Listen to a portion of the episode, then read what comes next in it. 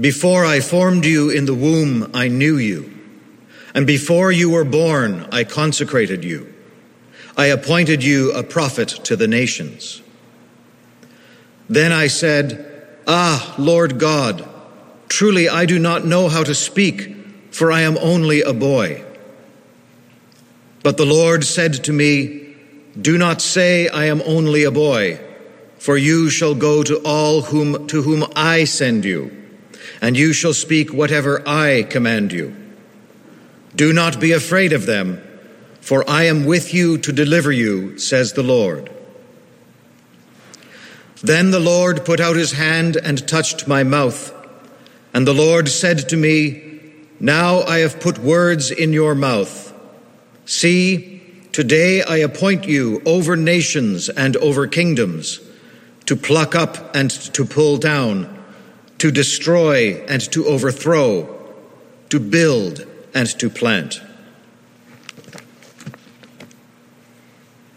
Psalm is number 71, verses 1 to 6. In you, O Lord, have I taken refuge. Let me never be ashamed. In your righteousness, deliver me and set me free. Incline your ear to me and save me. Be my strong rock, a castle to keep me safe. You are my crag and my stronghold. Deliver me, my God, from the hand of the wicked, from the clutches of the evildoer and the oppressor. For you are my hope, O Lord God, my confidence since I was young.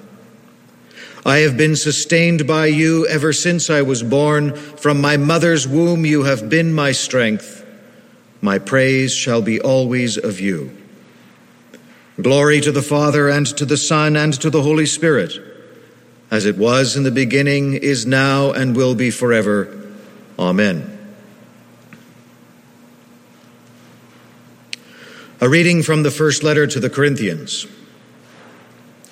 If I speak in the tongues of mortals and of angels, but do not have love, I am a noisy gong or a clanging cymbal. And if I have prophetic powers and understand all mysteries and all knowledge, and if I have all faith so as to remove mountains, but do not have love, I am nothing. If I give away all my possessions, and if I hand over my body so that I may, be, I may boast, but do not have love, I gain nothing. Love is patient. Love is kind. Love is not envious or boastful or arrogant or rude. It does not insist on its own way. It is not irritable or resentful. It does not rejoice in wrongdoing, but rejoices in the truth. It bears all things, believes all things, hopes all things, endures all things. Love never ends. But as for prophecies, they will come to an end. As for tongues, they will cease. As for knowledge, it will come to an end. For we know only in part, and we prophesy only in part. But when the complete comes, the partial will come to an end. When I was a child, I spoke like a child, I thought like a child, I reasoned like a child.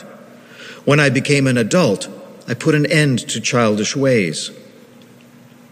For now we see in a mirror dimly, but then we will see face to face. Now I know only in part. Then I will know fully, even as I have been fully known. And now faith, hope, and love abide, these three, and the greatest of these is love.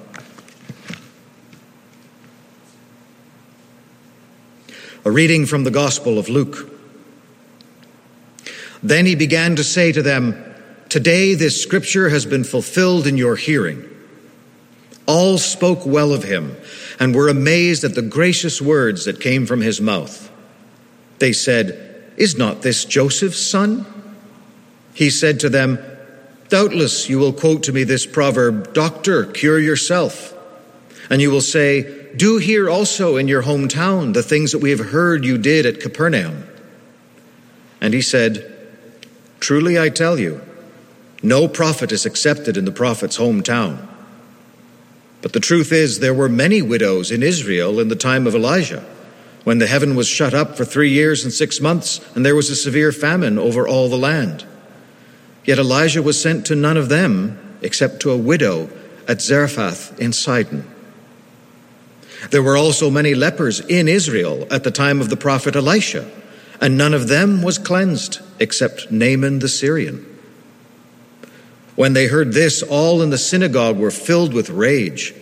They got up, drove him out of the town, and led him to the brow of the hill on which their town was built, so that they might hurl him off the cliff. But he passed through the midst of them and went on his way. Hear what the Spirit is saying. Thanks be to God.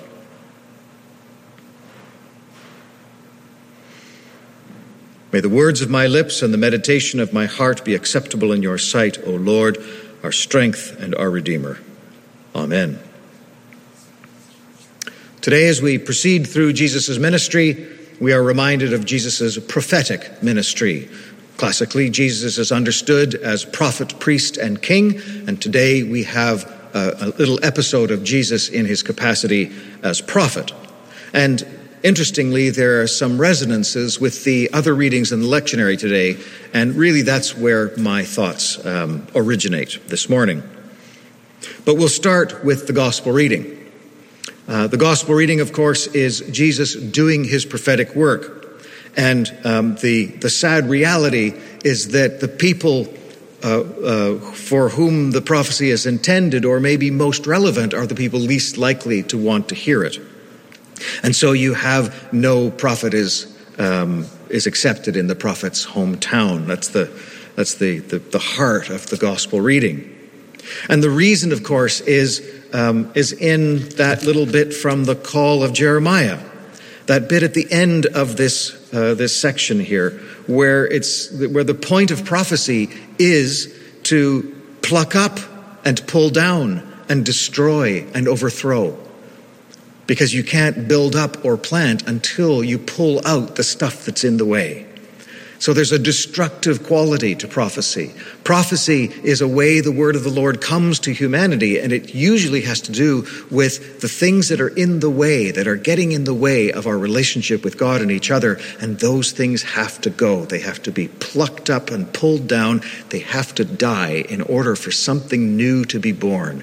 And so the consistent message throughout the scripture of God's work with humanity is of a tearing down and a building up, a death and a rebirth, um, uh, uh, the the, the wandering through the wilderness, all of old Israel that was born in the Egypt had to die so that the new generation born in the wilderness could inherit the promised land. And of course, that story continues through Jesus so that his own death and resurrection becomes the primary lens through which we understand what God is doing with humanity. And that that what God is doing with humanity is consistent throughout Old and New Testament, throughout the whole story. There's a, there's a wonderful unity of purpose and of theme in the scriptural story. And so you have the call of Jeremiah, which is archetypal of the call of every prophet, which is that God has words that the people need to hear and he needs a mouthpiece. And so Jeremiah is the mouthpiece. Jeremiah is just the one who's got the job. And it's not because Jeremiah has any special qualities. It's just because God chose Jeremiah. And it's not your words, Jeremiah, it's the words that I will give you. It is the job that I give you, and it's my work that's happening through you. And don't be afraid, because it's my work. I'm in charge of this. It's not you, it's not your work. And so Jeremiah too had a, a, a mixed reaction to the words of the Lord that he was given for his audience. And this, this notion of the prophetic tradition is, of course, our tradition as well. We, like I said last week, we are the body of Christ. Christ's ministry is our ministry. And so our ministry is a prophetic ministry. And the, and the first thought that occurred to me is that I've heard a lot over my, um, my ministry as a priest, but also my ministry as an active person in the church since my teens. The, the word prophetic has been in the air and it's been in the air, particularly in the, the social justice side of the church, where we see what's wrong with the world and how people are being treated poorly and how people are suffering and how that suffering needs to stop. And there is, there's always that sense that the church is called to prophesy. The church is called to point out where society is going wrong and point the way towards uh, more love for neighbor and for God. The prophetic tradition, of course, is very attractive to a young, clever person. And so I identified with the prophetic tradition. As, as I am now older and I hope wiser, um, I'm sure I had good things to say and that God had given me good things to say in my earlier ministry. But there is a there's an attraction to the prophetic tradition from the ones that want to be doing the prophesying. That, that, that uh, that the motivation is I am upset and I need to say something and people need to listen to me. And so I'm being prophetic right now. And there's a self serving, egotistical quality to that, that prophetic, um, the, the, or the, the self conscious adoption of the prophetic tradition that we must be careful of the, the true prophetic tradition is that the message is the important thing, not the messenger. And it doesn't matter who the messenger is, and it doesn't matter how eloquent the messenger says it, or how clever or insightful the messenger may be. It's the message itself. And certainly, having had some uh, miles under my tires now, some of the most prophetic messages I have heard have been from the least articulate members of our community where they just had a feeling and a sense and they blurted out something and it was the most insightful thing in the room in the conversation at the time. So, the first point in my reflections about prophecy is that it's about the prophecy and not the prophet. And the church must be very careful when looking at its own prophetic calling and be focused on the message, not the messenger. Um, the, the, the, there's so much that's seductive about it, and I, I, I, I could rant for a while, and I'll just I'll leave it there. Which, but it does segue into the, the other point which I which occurred to me in reading these readings, and that is we have this wonderful third reading on the same day as we read about Jesus being rejected by his hometown, and we hear about the call of Jeremiah who's thrown down a well for his trouble. We have this this wonderful reading about love.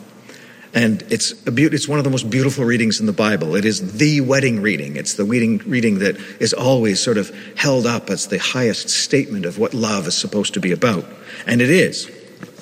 And we read it on the same day as we reflect on the prophetic tradition and how controversial uh, God's prophetic voice and work is.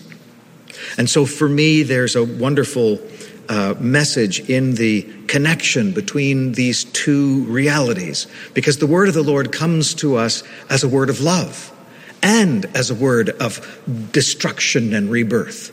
These two things have to go together. And I, one of the words of the Lord for me in this collection of readings this morning is that the two sides need each other. The, the message of prophecy needs the message of love, and the message of love needs the message of prophecy. When the message of prophecy does not have love at the core, it's just a noisy gong and a clanging cymbal.